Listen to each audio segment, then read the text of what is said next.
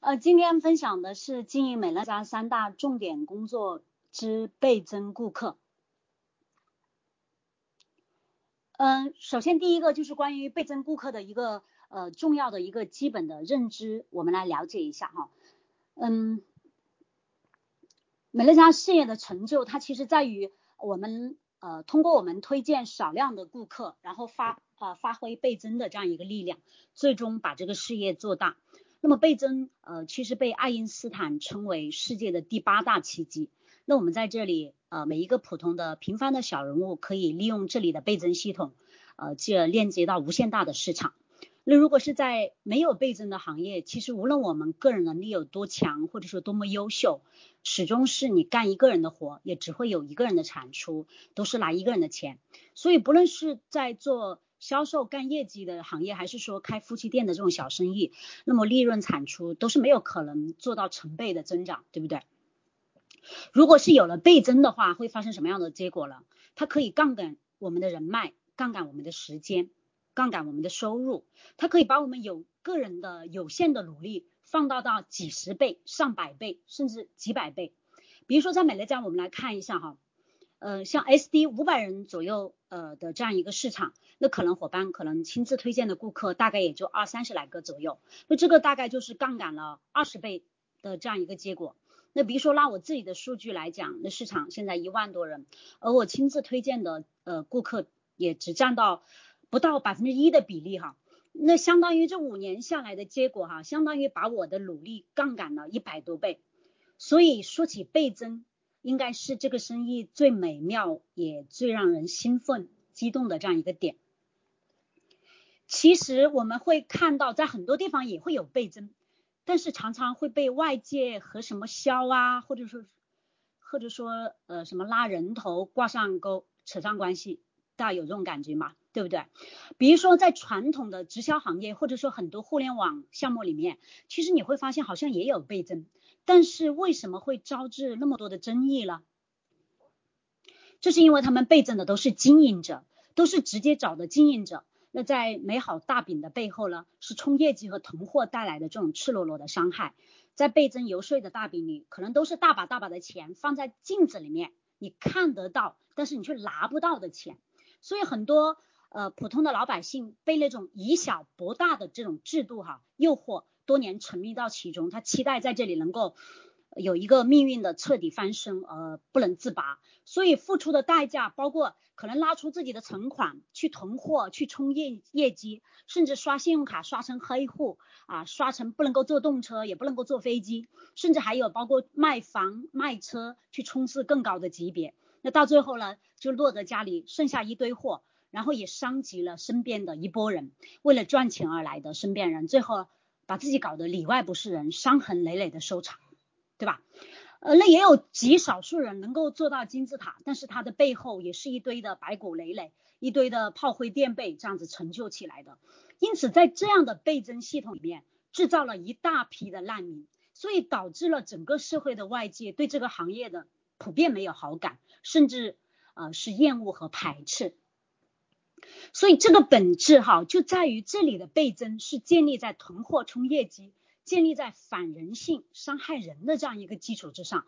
所以呃，可想而知，这个是不被大众呃认认可和接受的。而在美乐家呢，我们要看到哈，倍增的是消费者，因为这里没有一个人需要去做销售，没有人需要囤货。没有人需要自己掏钱去冲业绩，这个就意味着所有人都是一样的身份。我们每个人都是买自己需要的东西，按月按需去采购，最高你不能超过两千块钱。没有任何一个人在这里会受到伤害。那我们也可以选择去当一个大喇叭的消费者，我们去分享给身边的人啊，利用这里的倍增系统，给自己建构一群每月主动来回购的老顾客。所以，我们在这里不论是一个呃哑巴消费者，还是说。你是一个月呃有一二十万消费额的 SD，还是说几十万消费额的 ED，又或者说一个月上百万、几百万甚至上千万消费额的 CD？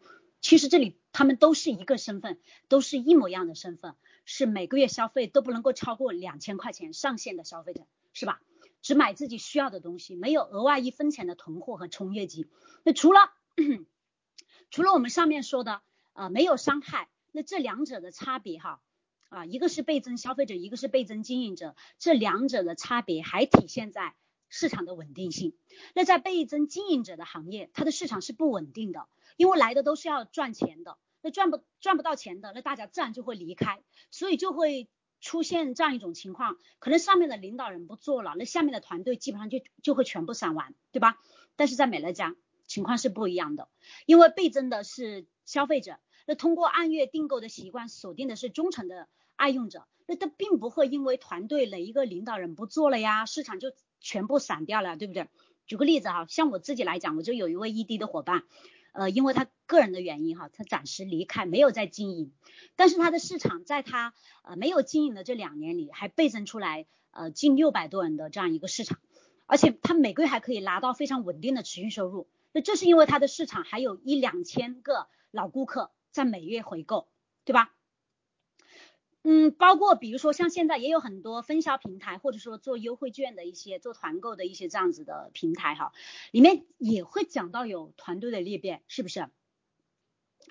但是我们会看到哈，如果这个组织里面全是来赚钱的经营者，并没有一群真正被这个平台锁定留下的庞大消费者，没有消费者支撑的地方。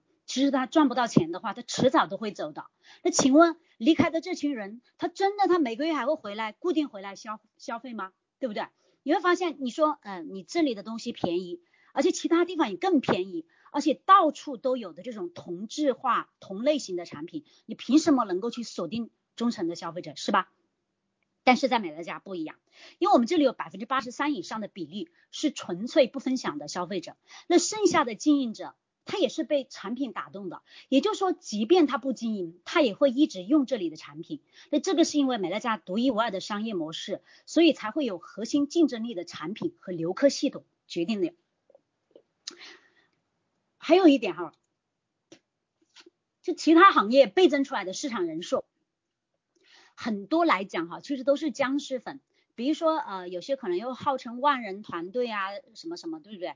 但是我们去看一下，它那里面的人哈，到底有多少是每个月或者是会固定回来消费的真实顾客了？是比如说一年买一个面膜，买一件 T 恤，再也没有回来过，还是说只是注册了一个空头账号，啥也没买，对吧？是不是？其实很多这样子的情况，但是在美乐家来讲，你们我们看哈，不论是五百人的 SD，还是说一千人的 ED。又或者说几千上万的 ND、CD 来说，经过时间累积沉淀下来的，都是实打实的人数。那这里每个顾客的价值是完全不一样的，因为他们是被培养养成了按月订购、定期定额，在固定的时间会消费，呃，相对固定金额的这样一群老顾客。这就意味着人在，就会意味着每个月的消费额就在。也就是说，只有这样子的前提下，才会有真正相对稳定的持续收入。因此，从上面的这样一个分析哈，我们来看到，同样是倍增，你看上去很像，你看上去都觉得差不多，其实真相是大不同的。所以说，我们经常都会讲，任何事情透过现象看到问题背后的本质是很重要的。好，讲第二个就是倍增的四要素。大声音不清楚的，自己调一下哈。那我们要知道哈，了解倍增，学会倍增，做到倍增非常的重要。很多伙伴经营不好，其实问题都出在这一关。倍增做的好不好，大不大，就是要看我们这四个要素有没有做到位。那分别是呃经营比例、呃期待效应、有效复制和传承的能力。所以我们接下来就一一来分享一下这四四个倍增的四要素。第一个倍增的要素是经营比例，经营比例第一个，我们先要保证我们的直逼量。那我们知道我们的本店是二十五人为目标哈，那如果在达成二零三零之后，下一步我们会奔向五零。当然，如果有更高目标的，你可以去冲刺百人俱乐部，因为在美乐家来讲，爱用者是可以通过时间的累积，它迟早都会到的，所以其实我们不用去担心推荐量的这样一个问题。当然，在这里有个点，我们也要注意一下哈。其实引发是可以和和开本店哈同时进行的，不是说非要等到本店开好了，我们再去做引发的这样一个动作。然后第二个点就是我们要重视经营比例，我们要重视一下经营比例哈。下来这个点，大家大家自己对照一下自己的数据。呃，我们去看一下自己的这个呃一个低的比例哈，也就说是你的你的轻推低除以你的轻推顾客总数。呃，你看一下这个得出来的这个数字，就是我们的这样一个经营比例。一般来讲哈，百分之二十的低的比例是比较成功的经营比例。那最起码了也要有百分之十的这样一个比例，不然倍增的效果是不好的。比如说我的轻推低哈，呃，占比大概接近百分之四十左右，所以倍增出来的市场才会足够的大。那大家要知道，拥有更多的轻推低，你才会复制出更多的市场低。这个是我们做大我们回购网的。重中之重，因此呢，我们在这一点上一定要刻意的去呃做持续的这种引发，因为思维在前，行动在后。那我们首先要有出低的思维，你才会有引发的意识。如果这个认知不到位，就会出现这样子的情况哈。有些伙伴真的很会推荐，他没有问题，上三零五零甚至更多，但是死活就出不来经营者，欠缺引发。好了，他反而呢继续去用这个推荐的行动量去掩盖自己不会引发的问题。所以就会出现像这样子的情况，就是光光会推荐，但是他一直卡在第二，然后就做不下去了，有没有？对吧？这种情况其实还蛮多的。那相反呢，有些伙伴可能靠留下二十多个轻推，他可以上 SD 啊，三十来个轻推上 ED，对不对？那这个就是体现了经营比例的这样一个重要性。所以下来，呃，我们来讲第三个点，就是关于如何引发经营动机。我觉得这个是呃，我今天晚上想花比较多一点的时间来讲一下这个点。如何引发经营动机？我们首先来解决一下不敢引发的问题。嗯，很多时候哈，其实敢比会更重要。很多伙伴是卡在不敢引发的点上，是不是这样子？对吧？所以说下来的话，我想跟伙伴们就是来梳理一下哈，就是看看能不能把这个心结打开。在呃我们不敢去引发的问题上面，我们首先要明确呃下面说的这几个点。首先呢，因为所有的会员哈。免费跟这家超市来合作，参与它的利润广告分红，是每一个会员一个最重要的会员权益，所以一定要告知清楚。也就是我们在开箱的时候，你就要你就要让对方知道，这个权益是美乐家公司给他的，所以会员是有知情权的，对不对？那我们作为他的会籍顾问，作为推广服务商。呃，他来不来，他用不用这个会员权益，那是他的事情；说不说，那就是我们的事情了，是不是？所以如果这个点我们明确了的话，我们就可以确保所有的会员都是我们引发的对象。我们这个点上面就不要去设限，好不好？这是第一个。然后我们要明确所有的会员哈，就是会员他。啊，我们在跟他分享这个会员权益的时候，我们要明确他来合作的对象是我们背后的美乐家公司。打个比方来讲，我前面也有讲到，我经常会说哈，其实我们就相当于一个媒婆的角色。你让会员嫁的是美乐家公司，不是嫁给我们。他是在和一家三十五年历史、十九个发达国家地区入选百年特级，且年营啊年营业额超过二十亿美金的公司合作，对吧？所以，我们自身的条件厉不厉害不重要，好不好看也不重要。我们要努力促成的是他和美乐家的缘分，是不是？那这里来讲，美乐家的这个公司的实力背景，前面我们也有专门一节讲过，所以这里就不具体展开去说了。总而言之呢，呃，所有的伙伴去明确到这一点的时候，我相信大家就是不要因为自身的这样一个条件，呃，没有底气去做引发，好不好？还有就是下来第三个点。有时候呢，我们会去设限一些人群，会觉得对方收入拉得很高啊，很优秀啊，就会认为他可能瞧不上，对吧？所以我们不敢去引发这种情况，是不是也很多？那如果只停留在这样的认知，哈，像我们每个月多个千八百的零花钱啊，我们免费用用产品的这种认知的阶段的话，哈，那别人肯定是看不上这个的，对不对？特别是比较厉害、比较优秀一点的。但是我们想想看，你来到美乐家，哈，就我们来到美乐家，或者是我们让。他来到美乐家，真的只是多个收收入渠道这么简单吗？来到这里，真的仅仅只是赚点零花钱吗？真的仅仅只是一个备胎而已吗？肯定不是呀，对吧？我们分享的这样一个事业机会，不仅仅是赚钱那么简单，而是真正的让我们有机会去改变收入的象限，真正的去实现圈层的突破。对吧？这个在外面其实很难做到的，但是美乐家的生意，它其实就完美的符合了让钱自动流进来的三个条件。那大家说这样的事业谁不需要嘞？对不对？如果对方的收入再高，只要他的收入还是在还是在左边的象限，他手停口就停的这种收入性质，那么他就需要美乐家这个事业机会。因为暂时收入再高的人，他都缺未来的钱，他都缺可持续的钱，他都缺有自由的钱，对吧？好。下来一点，我们再看一下哈，嗯，我们要我们要清晰的知道一个点，就是我们分享的这个事业机会，我们不是让对方去投资呀，去囤货啊，他在这里没有额外的一分钱的投资，对不对？所以其实我们大胆去分享就好。我在这举个例子啊，就是呃上个月呃呃我我在重庆就是生活馆旁边落地哈，在在教培训教室，我们就聊起这个话题哈。就是我说你看哈，就是隔壁这个生活馆，就是面积这么大，因为新馆嘛，我说估计应该投资应该至少至少上千万起。那你像这样子的生活馆，全国有三十多家，它的产品线涵涵盖全家男老男女老少洗的用的吃的四百多款产品，然后一百多项专利技术，而且他不喜欢九十天可以退。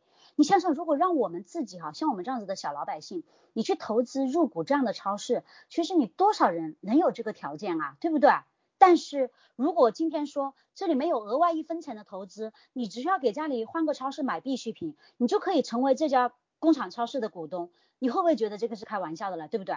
但是我在这里用了五年，我也经营了五年，这个结果是真实不虚的。比如说我目前在这个超市一个月呃八百多万的消费额，我并没有额外投资一分钱。我也没有呃呃去投资囤一件货，没有租一个仓库，也没有请一个员工，也没有让任何一个人在这里受到伤害。不仅如此，那还有一大批和我这样子的小人物，那在这里依附式的创业，都拿到了不同份额的这样一个股东股东的分红，而且是可持续可传承的。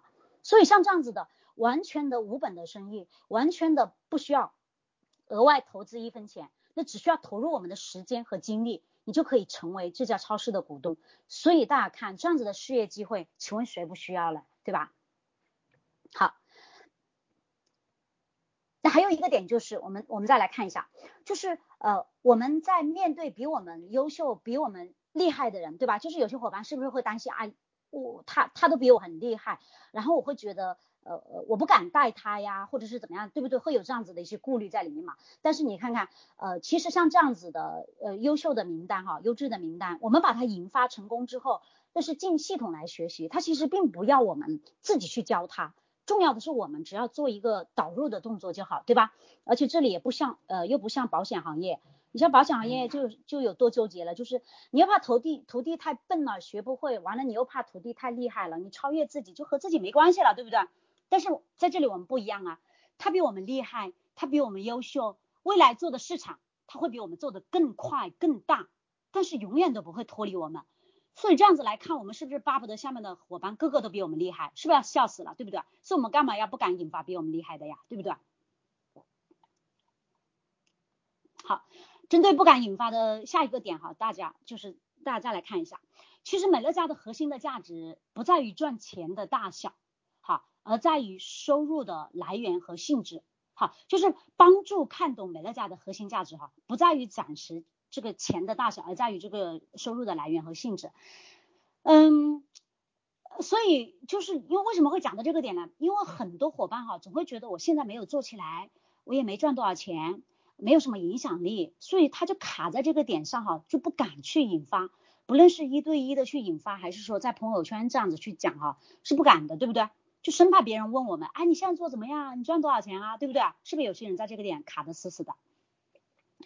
呃，其实我我我的建议就是啊，其实我们不用正面去回答这个问题，你可以告诉他，呃，我做这个事情哈，其实我在意的不是前期，我主要主要是我看重后期的这样一个结果，因为后面可以拿到的是这样一个可以累积的这样一个持续收入。那比如说我可能在这里，我第一个目标是上一个 SD 的这样一个级别，大概花。呃，一到三年，你根据自己的情况去说吧。那利用我业余的时间，也不影响我本职工作，或者说照顾家庭孩子这种前提下，每个月有过多少多少的持续收入，对吧？那这个可能就是需要我在不规定时间长短前提下，累积留下二十多个爱用者，然后再从这二十多个里面找到五个跟我一样来分享的，对不对？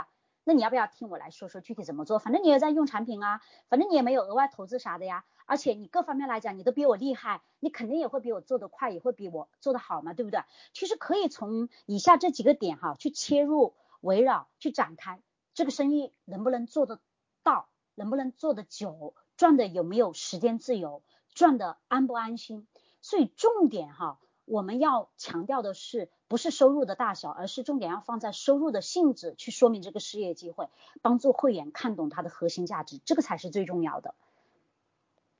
好，所以所以上面的一些梳理的，就是希望能够帮助伙伴们去打开哈，就是不敢去引发的这样一个心结，好不好？那我们下来再来看看如何引发经营动机。首先我首先呢，首先我们呃解决。嗯，不不敢引发的问题下来，我们要解决不会引发的问题。呃，在工具上面，我们要熟练的学习，掌握好五张图，学习十大特性，学习说好自己的买卖家故事，这几个点都是非常重要的哈。那如何引发经营动机？具体可以包括哪些哈？就是我理我整理了一下我的一些思路，供大家参考，好不好？第一个点就是，其实在我们开始决定经营的那一刻开始，我们的朋友圈就要有意识的去开始铺垫和预热了。因为这也是一个引发经营动机的前奏，我不知道有多少伙伴啊，就是有意识到这个点，并且真正做到了。呃，像前期的朋友圈的铺垫和预热，是为了让别人能够看到我们即将要开始做一个非常重要的事情，他能够从我们的铺垫和预热当中，能够看到我们对这件事情的热忱啊、坚定和重视的程度，那最大程度上面引起别人的这样一个关注和兴趣，那到。到到我们真正后面启动朋友圈的时候，也能够让别人感受得到，哎，我这个事情好像好像真的是考察了很久，好像也是真的考察了呃很长时间，呃特别认真、特别重视的，而不是说我头脑一时发热啊、一时兴起，对不对？那在这里，我我我我记得我自己的一个例子啊，就是拿我自己例子来来说的话，我记得我五年前就是我刚起步的时候，那我朋友圈就是有这样一个意识，我是整整铺垫了一个多月。在那一个多月的时间，有很多人跟我互动，跟我留言，那在后面就直接变成了定位经营者，对吧？那他跟我，呃，就是哎，你你要做什么？你要做什么或者怎么样？我就会跟他说，嗯，你等我一下，我还在考察，等我正式启动的时候，我会来找你，对吧？你像这种前期就已经筛出了一批名单，就直接奔着经营来的，是不是？所以其实到后面也是简单推荐，让他先用产品，你反正都是将来要用的，你不喜欢可以退。那你用的好的话，你也可以来跟着做，对吧？那在这里就是简单的去讲一下，不会讲太复杂。所以我就会从我的个人经验上面来讲哈，我觉得朋友圈的铺垫预热是非常重要的，这是第一个点。然后第二个点就是。我们在开箱的时候，也是我刚才前面说的，在开箱的时候，我们就不要去设限，我们要把这个最重要的会员权益讲解清楚，先给对方播个种子。那如果对方万一有兴趣的，我们可以深入的聊一下。在这个点上呢，我们要结合自己为什么来做哈，打开一下哈，真诚的去讲一下。然后第三个点就是，我们上低之后要开一场呃故事会。也就是说，会把我们自己的会员还有市场的伙伴邀请进群，安排两位产品和事业分享，最后再去讲自己的美乐家故事，包括可能你如何遇见，你为何要来经营这样一个事情，对吧？呃，像这样子的一个一个分享哈，就除了去帮助呃我们的会员去了解产品，帮助续订，其实更是让他知道了解我们到底在做什么，我为什么要来做这个事情，这个事情为什么值得做。所以去呃这种呃就是从这个方式上面去引发引发他的经营兴趣。其实嗯有很多伙伴哈，就是还是上帝之后没有重视这个动作。我们这五年下来，我发现有真正开二金哈，就是开完这个故事会的，呃引发经营冻结的这种案例还是非常多的，是吧？所以说其实大家都知道，既然经营比例那么重要，引发是一定要刻意持续的去做的。但凡能够增呃，提高我们的这个引发的概率，你就一定要去做啊，是不是？所以，所以就是还没来得及开这个开这样一场故事会的伙伴，其实真的可以，呃，要要动起来，好不好？然后第四个点就是，我们每个月发分红的时候，我们可以其实呃，包括小红包啊，我们去真诚感激一下我们的会员啊，呃，主要就是制造这样一个机会去跟他聊天，顺便去引发，尤其是产品爱用者，是我们一个重点引发跟进的对象。嗯，你像嗯认可产品之后去引发，其实会更更容易哈，生活化的聊聊天啊，你让他免费来用用产品啊，额外增加一份收入啊，但是也要强调，你后面做起来了也绝对不是小生意啊，你要不要试试看，对不对？所以说我们都知道有有有一个数据显示，就是平均被引发成功的次数大概是七次左右。所以我们的引发是一定要做到有韧性，要持续，要有耐心。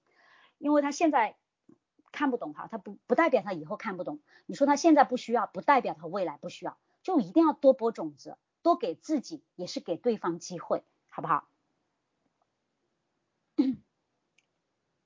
然后第五个点就是关于朋友圈的引发。呃，其实我们要反对那种暴力。哈，没有质量的那种类似于微商模式的那种刷屏哈，朋友圈其实应该是呈现我们的呈现我们自己的这样一个窗口，但是现在微信上面哈，基本上就被一些。呃，乱七八糟的太多太多了，一些项目哈就搞得乌烟瘴气的，对不对？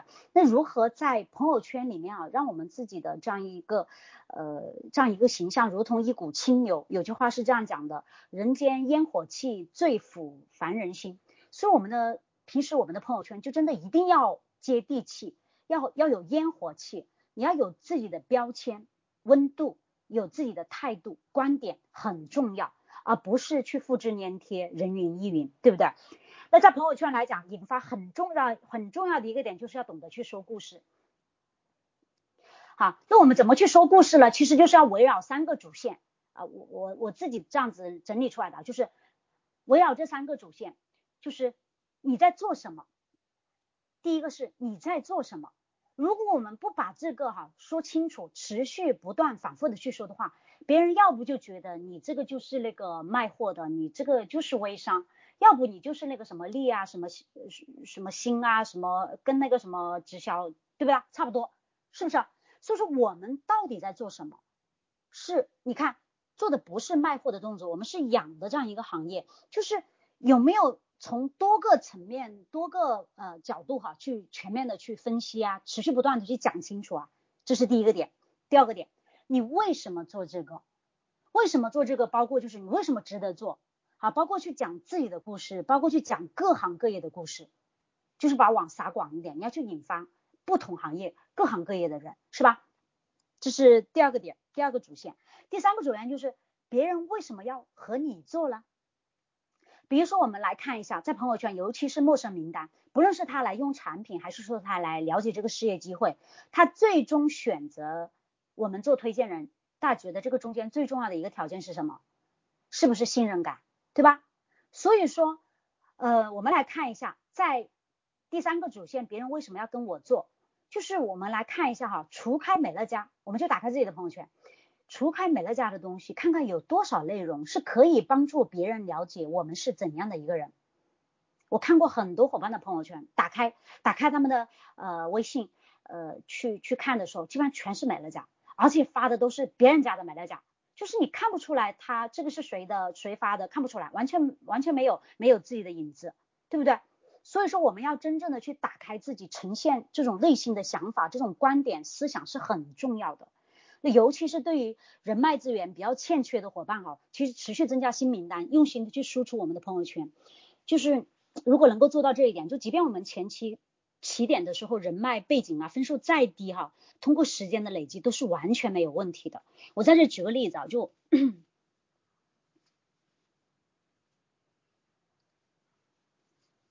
对，我再去举个例子，我来举个例子，就是我们市场有个泰妈妈，就大家很就很就就比较熟悉她哈，就是我经常会拿她的例子来来跟大家讲一下，呃，为什么呢？因为嗯，我前段时间我在成都，我看到伙伴们发出来他们成都 S D 加会议上面的一个轻推低的数据，我看到他的轻推低，轻推有效活跃低在三十多个，三十多个啊。其实大家知道吗？三十多个轻推低，目前我觉得啊，据我了解，应该在全国的高阶里面，应该还是不多的。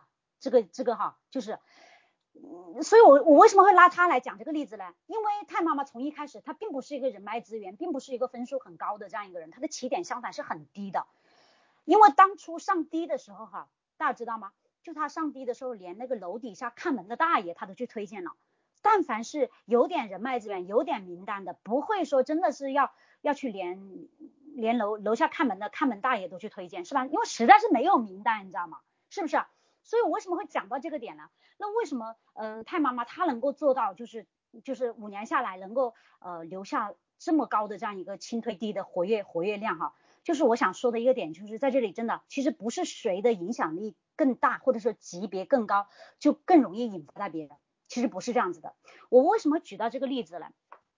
因为在我在观察我的数据跟他的这样一个对比，我也待在他的群。我会发现，从这一最近这两年开始，我就会明显觉得自己的呃一阶段的工作会做的少一些，包括持续增加名单啊，包括呃推荐啊，去引发那些啊，就是相对来说，我就会发现，哎，好像新的种子会越来越少了，包括出滴的数量啊，都都。都就是有点跟不上来，那我一边我就在太妈妈的群里，我又看到，哎，他每个月每个月都有在加，而且都是主动主动来的，也包括他可能前期有推荐过，后面有别人主动来找他，包括像他这个月我看了一下，好像他这个月都加了七个会员，好像是有四个都是奔着经营来的嘛，对不对？对，那我就在思考这个差距。到底是在哪里了，对不对？如果是我们以为的，呃，影响力更高，级别更高，呃，更容易引发到别人，按理来说，那应该我签的人比他更多才是啊，对不对？那那差距是在哪里？其实就是一个持续不断的行动量。你像太妈妈，就是到到今年为止，老三都生出来了，她。呃，孩子也带了，事业也做了，也就是说，他从一从嗯最开始到现在五年的这个时间里面，一直保持着有节奏感的匀速的做一阶段的事情，都有持续的在增加名单，在做推荐，然后朋友圈每天都特别特别的在状态，非常的有有温度，有自己的标签，而且是很舒服的这样一种这样一种状态哈，所以说我就会回过头再来看到这个点上面来讲，你看看。包括在持续增加名单上面，他像他坐月子那个月，他每个月都他说他那个月都加了六十多个新名单进来。你看看哈，其实六十多个新名单，我觉得其实如果我们正常人来说的话，其实一点都不难。我每天通过两个人就 OK 了，因为我有的时候我也会给自己增加一些借口。哎，我觉得我呃现在也还可以了，我觉得差不多了吧，把现现有的带起来就可以了，对不对？然后现在好像家人也不好不通不好通过了呀，对不对？大家是不是都会给自己找这样的借口？我也是啊，我也是这样子啊，对不对？但是你就会发现，我如果我每天花个几分钟的时间，我只要通再怎么难通过，我只要每天通过两个，我是不是一个月也有六十个呀？那一年有多少？对不对？是不是也有好好几百个，对不对？那这几百个里面，我能是不是能够也能筛选出一些对的人出来？那总好过我一直发呆，一直不去做这个动作，啊对吧？就是再怎么样哈，其实我觉得真的没有什么特别难的事情，这里也没什么大的事情，难就难在了我们愿意去持续的不断的去做那些小事情，可能是让很多人觉得瞧不上的一些小事情，是不是啊？所以说我说我为什么会讲到他这个例子啊？他一直给到我一些思考，呃，也会。就是让我去重视这样一个，就是说这样一个行动量。那尤其是说对于呃人脉资源不好的、前期名单分数各方面比较低的伙伴啊，在这里来讲，如果你说一年你没有名单，你过了两年、三年，你说还没有名单，三年、四年、五年下来，你还开不好三年本店，说白了，那你没有做事情嘛？你在这里是没有干活的，对不对？好，那这个就是关于一个朋友圈哈，这个朋友圈。然后第六个点就是我们要 我们要跟上，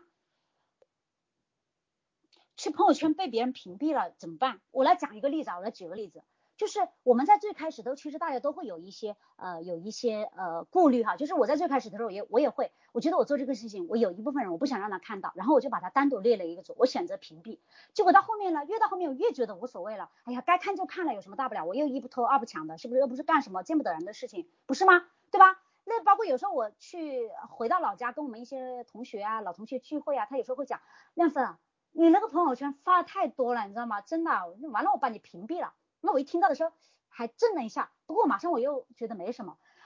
我说屏蔽了就屏蔽了咯，如果对吧？干脆你要不就把我删了好不好？咱们都腾个位置出来，因为我微信刚好正好满了呀。你如果你要请我吃饭啊，平时找我有什么事，你反正有我电话的呀，找得到我的呀，对不对？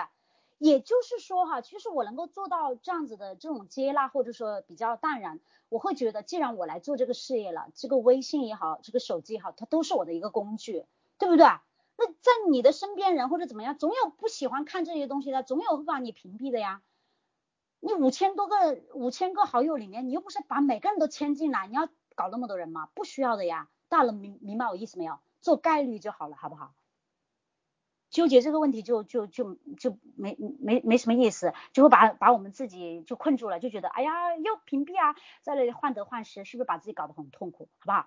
好，下来我们再讲就是我们要跟上团队的 com 运作，就是新人引发群，这个线上我们会就是定期去做嘛。那我们自己作为呃伙伴来讲，我们就要去积极的去导入自己的会员啊，要积极的去跟进，是吧？所以说其实像这一年多，是不是就是大家会明显的感觉受益很多，是吧？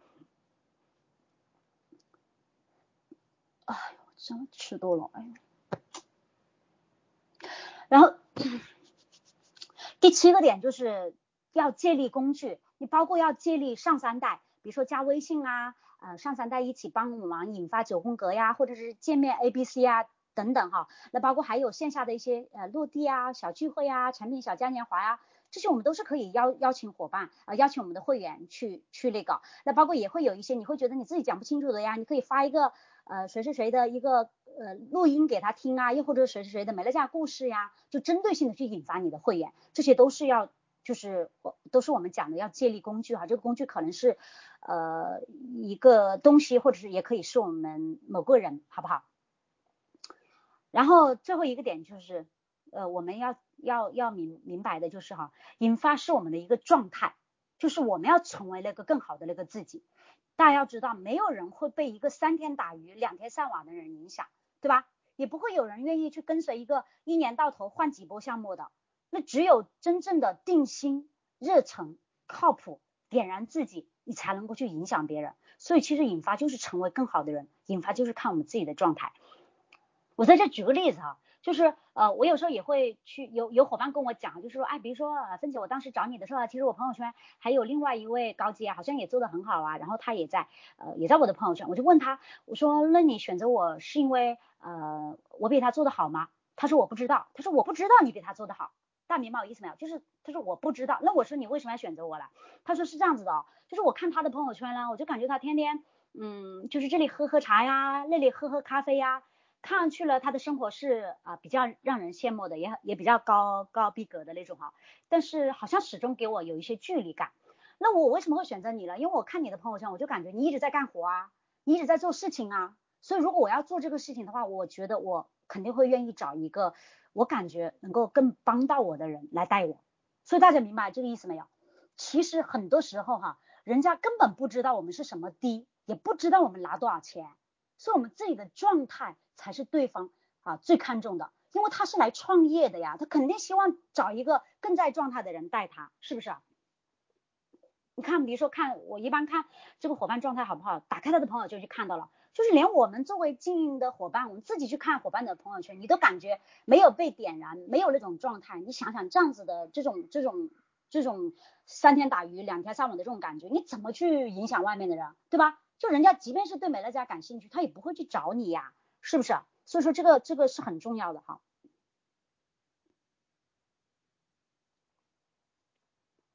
好，那我们第四点，我们来看一下啊，就是我们要带领上低的原则。就这里我们要注意一个点，就是系统低、流程低的重要性。呃嗯，也就是说，它的产品和学习观一定要过关，一定要到位，而不是催生早产的低。因为这个事情哈，其实前期客观的来讲哈。其实挺考验人的，大家认同不？是吧？如果这个伙伴哈没有足够全面的认知到位，不少催生的伙伴真的是，他真的是上个低之后，分分钟他后面遇到一点屁大的事，他就拍拍屁股就走了，有没有？所以我们真的不是让伙伴们来这里只是搞个低啊，你至少要让他奔着 SD 来吧，对吧？那我们来到这里，我们既然做的是一辈子的事业，是能够改变影响几代人的事业。我们为什么着急前面这一两个月了？所以真的一定要严格的走流程，在这一块上面哈，就是我们现在真的一定要特别去强调这一点，尤其现在预存电台没有了，第二个月是上低，第二个月没没续订的，吓得不敢推荐了，完了他直接掉低了，直接掉低他就不做了，好多这种情况。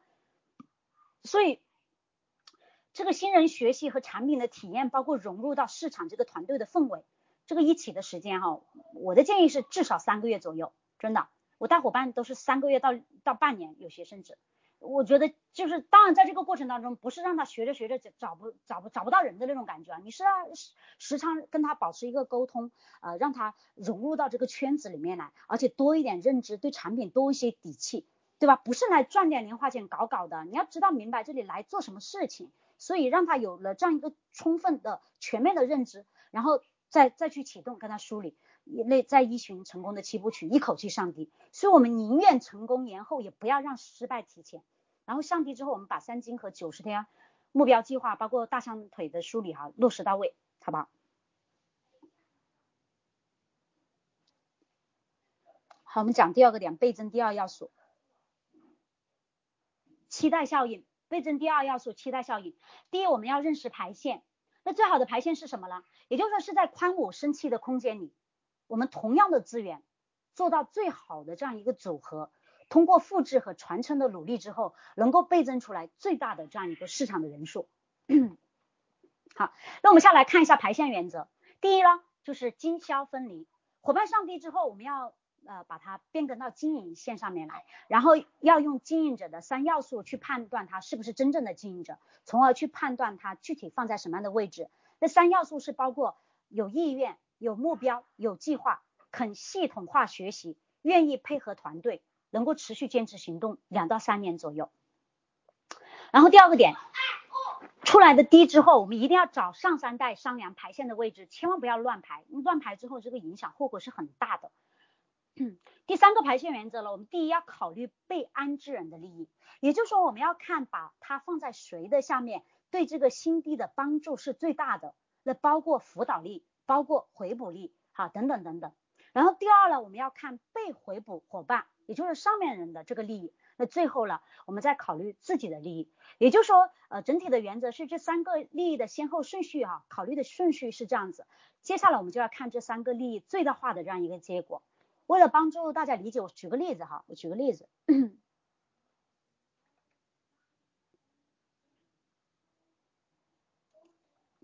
举个例子哈，比如说我我们我出来了一个新低，那我现在我的呃我的经营线上面，我的一带有两个低，一个是轻推低，一个是上面架构下来的低。那上面架构下来的这个伙伴呢，他上轨道了，状态也很好，他也马上有种子了，要冲低。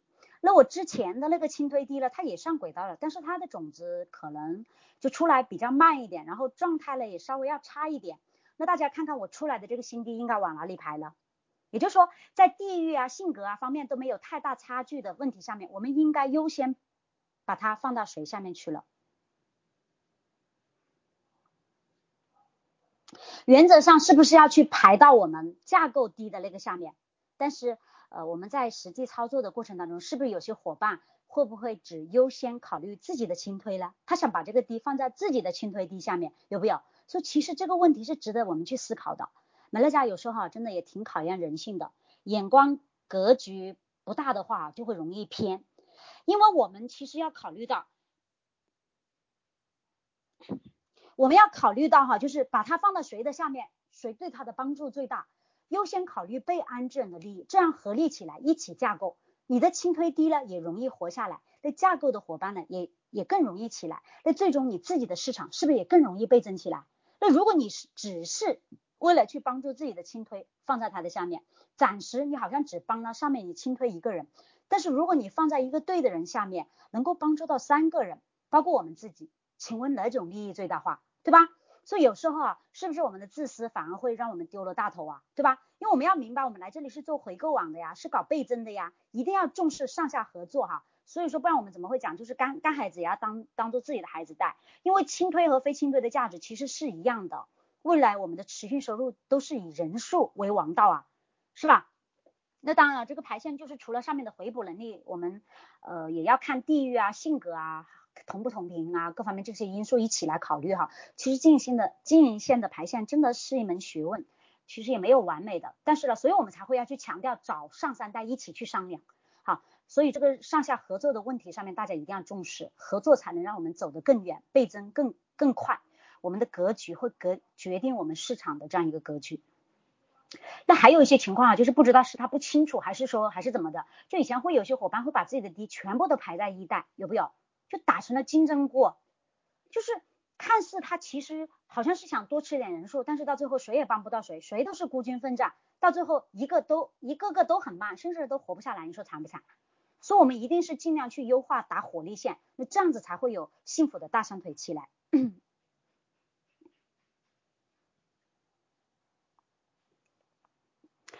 嗯 好，第二个就是我们工作要重视效率和效能。效率呢就是正确的正确的做事，做可以复制可传承的事。那效能呢就是做正确的事啊，就是做正确的事，要做焦点人、焦点线。每个阶段啊，不同的焦点工作其实不一样的，我们要多和上三代去沟通自己的报表数据，那这样子也可以明确到自己不同阶段的这样一个焦点工作。我们的工作要要重视焦点人物和焦点线，也就是说，呃，要把力量放对焦点人物和焦点区域，这样子才会有更好的性能。那往上三代呢，它是我们的咨询线，我们需要保持这样一个合作和呃经常的这样一个沟通。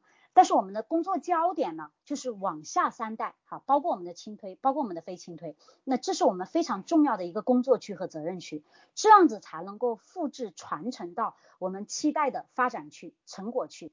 那在三代内呢，是聚焦一对一的去辅导；那三代外的呢，我们是靠活动和轨道上面来带。有一种情况就是我们会发现有些领导、有些领导人或者是伙伴哈，手伸的太长，就把自己弄得很累。就很多代他都去抓了，对不对？那市场大了，其实精力他是完全跟不上来的。而且最重要的问题是，他这种动作哈，他代替了下面伙伴该承担的责任和工作，那个伙伴得不到他自己该有的成长，那这样子的复制和传承就断层了呀。那你说市场怎么会健康发展呢？是吧？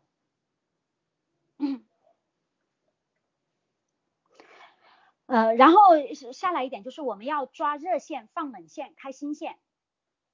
这个点上，我我举下我自己的一个感慨哈，就是我前面两年其实我是有过焦虑的，我的焦虑来自于什么了？就是我会去盯着一些怎么都带不起来的伙伴，我就开始就是真的挺让我痛苦的，开始纠结，开始怀疑。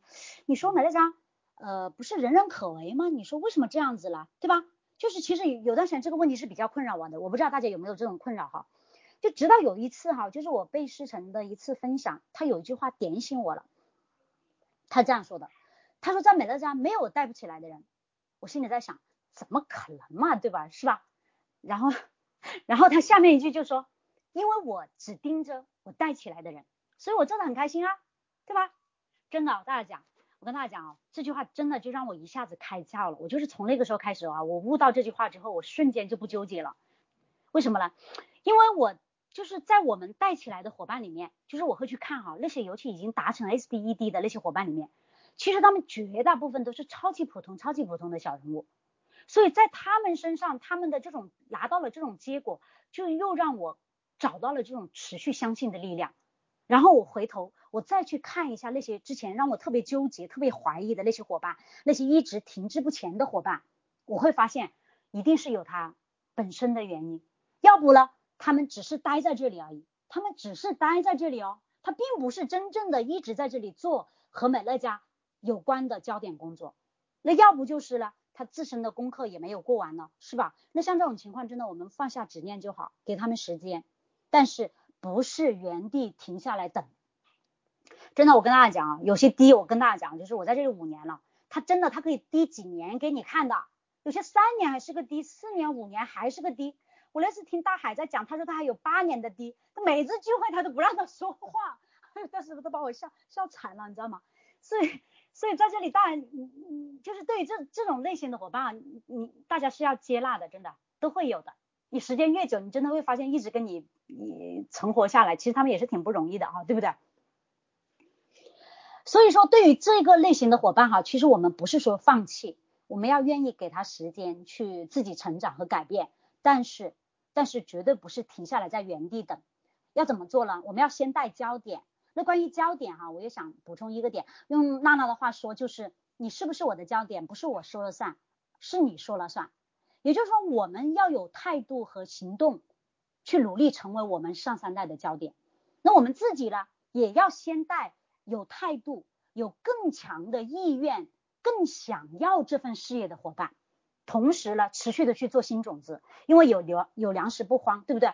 我们。只有这样子的持续行动，才会带起更多的人，也能够呃间接的影响到暂时更多哈一些暂时没有状态的伙伴，这个这个就是一个良性的循环，所以不是不是我们老停在那里等着下面的伙伴上来晋升，我再晋升，你越是这样，你就越容易被绑架，你就越容易被动，越容易焦虑，真的，对吧？好，第三个点我们讲倍增第三要素。有效复制，就能不能产生复制和会不会倍增有很大的关系。也就是说，倍增是因为可以复制而产生的。我们不但要贯穿流贯彻流程的理念，还要贯彻复制的理念。因为你只有懂得复制这个概念的人，你才会愿意被复制。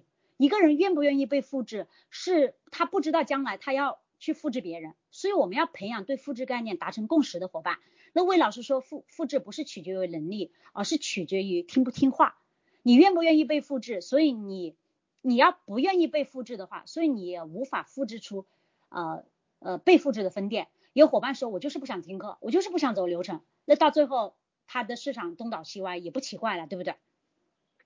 那我们一直以为有些伙伴是啊不愿意被复制啊，因为是因为能力啊，其实也不是，是因为他没有态度，是因为他没有意愿。那什么叫做复制呢？其实复制就是制造出一模一样的东西，也就是说一群人共同去执行同一个行为模式。那经营美乐家有哪些行为一致啊？就一共有下面三点哈。第一，目标一致，就是体现在我们是复制低，持续的培育低，是我们复制的根本。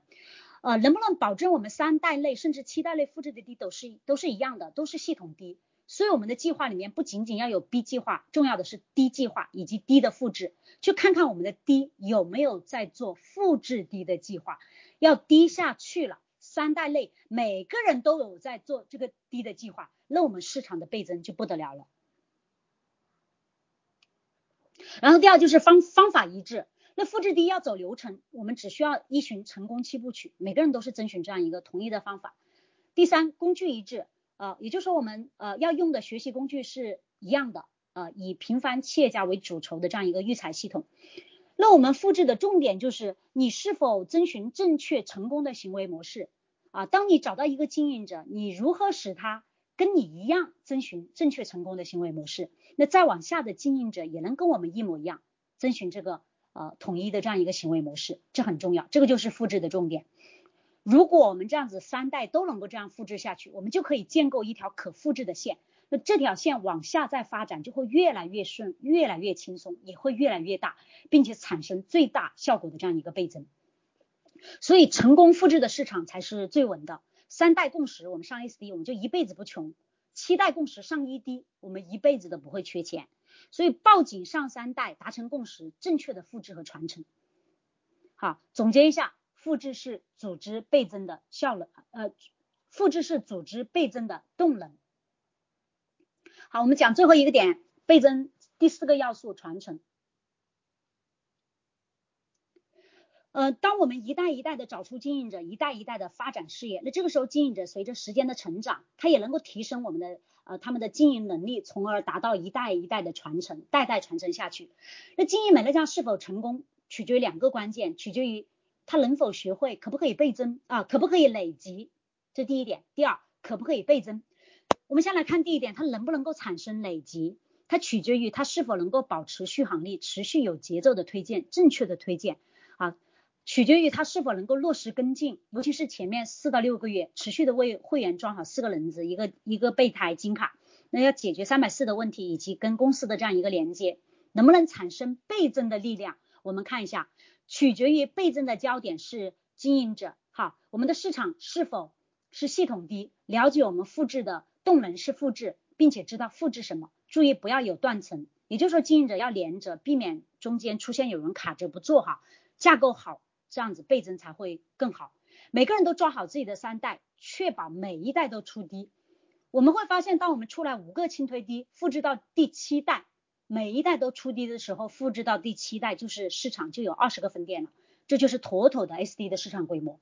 所以我们明白 SD 不是一个人做出来的，是上下三代一起合力出低倍增出来的市场，不是你一个人在战斗。所以大家是不是会更有信心？思路和工作方向是不是会更明确？那么。我们一起合力来出低，怎么来落实呢？我们就会落实到一起合力来定计划，就是我们一条线上上下三代一起来合力定这个计划，包括推荐计划，包括引发导入计划、学习计划、出低计划、晋升计划。就这些计划我们是在月初，我们上下三代一起拉，然后每周去复盘复盘一次啊，能够检查到我们每次行动的这样一个结果，这样子复帮互助一起合力。好，这个就是关于倍增的四要素。下来的话，我们再最后我们再分享一个点哈，就是呃，我们再分享一个点，就是关于放下恐惧和焦虑。呃，我们会发现哈，在美乐家其实没有什么大的事情，就是开口推荐啊、跟进啊、引发，对不对？就是都是简单的小事情。但是问题是在于他愿不愿意去做，他害怕做，他不敢去做。比如说他不敢推荐啊，不好意思推荐啊，他害怕引发呀。对吧？有没有这种情况？其实很多是出于这个原因哈。那这些问题基本上都是源于我们的内心，我们有害怕，没有恐惧，有焦虑。如果我们能够放下这些负面的情绪，我们试着换换一种爱和付出的心态去做这些事情的时候，我们会发现结果会慢慢改变的。比如说引发哈，一样的道理，我们害怕开口的原因，我们都是因为担心别人他会怎么看我们，他或者说我们会觉得自己做的不够好啊，我不好意思去引发呀。又或者觉得对方条件很好，他可能不需要或者瞧不上嘛，对不对？其实这些内心戏哈都是害怕和恐惧造成的。那弗朗克先生说，其实每个人都需要一份像美乐家这样的事业，只是他们不知道我们就在这里。那如果我们带着为他人着想的这样一个助人的初心，我们就一定会很乐此不彼的去做这件事情，对吗？所以我跟大家分享这样一段话啊，他说人生有两个基本的动力，就是恐惧和爱。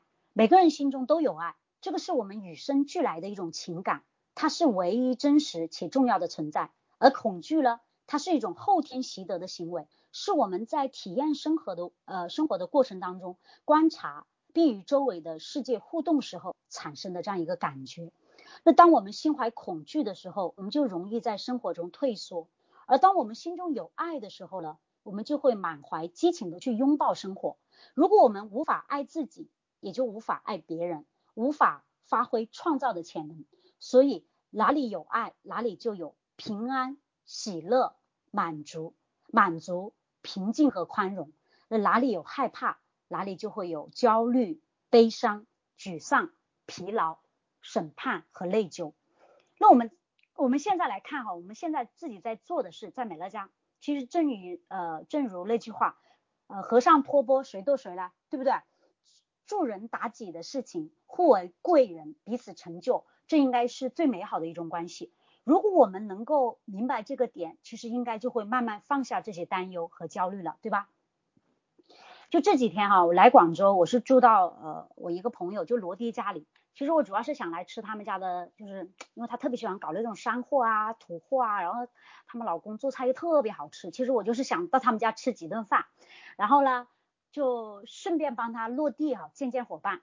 那我们昨天晚上就我们两个人哈，就特别特别的有感触，我们就都写了一条说说，我来分享给大家作为结尾，好不好？就是用他的话说啊，我们认识了二十三年，呃，一毕业我们就来到了人生地不熟的广州啊，我们住过城中村，吃过泡面和稀饭，除了没有共用过老公，其他都共用过。彼此在对方的生命里都狠狠的来过，而我说，这么多年下来，他一直是我倒苦水的垃圾桶，他收纳了我各种负面情绪，是可以随便欺负、随便碾压的这样一个人。比如说在他们家躺吃躺喝呀，比如说出去逛街帮我拎包啊，比如说在他面前哭鼻子呀、发脾气啊，对吧？总之，在他这里我是可以肆无忌惮，是可以随心所欲的。所以有这样一个如此包容啊有安全感的朋友，也算得上我这辈子很幸运的这样一个缘分了吧。那我后面呢来美乐家了，他嗯就是因为简单支持我哈，就成为了会员。那尤其是复合果汁带给他身体的改善，让他非常的震撼。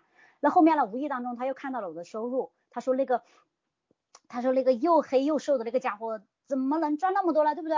那他以前一个月。呃，赚一两万的时候，我打工，我还在拉两三千块钱的工资。他说他凭什么不行啊，对不对？所以就这样子来了。那在这里四年多哈，他也拉了两百多万了，而且也带起来一批人，在广州市场也播下了几千人的这样一个回购网。然后他今天还在感慨，就说像他这种四十奔五的人哈，如果再去找工作的话，呃，老板如果给他一万块钱哈，真的应该就是见底了，对吧？那我看到这个中年妇女在这里的这样一个绽放，我内心瞬间觉得丰盈饱满起来。因为这么多年下来，在她的面前，我一直是那个被照顾、被包容的角色。那如今呢，终于轮到我来回报这段友情了。我们在危机四伏的中年，那在这里都找到了属于自己的灿烂，成为了彼此生命当中为对方贡献价值的那个人，彼此成就，彼此温暖，共同成长，一起输出社会的价值，这样的关系温暖余生，是不是很美妙？所以在生命的长河里，为了成就更多这样美好的关系，让我们一起带着爱心闪闪发光的出发吧。我是易亮峰，我在 baby 光学院，我愿意传承这份事业与使命，祝福所有的家人合一富足。拜拜。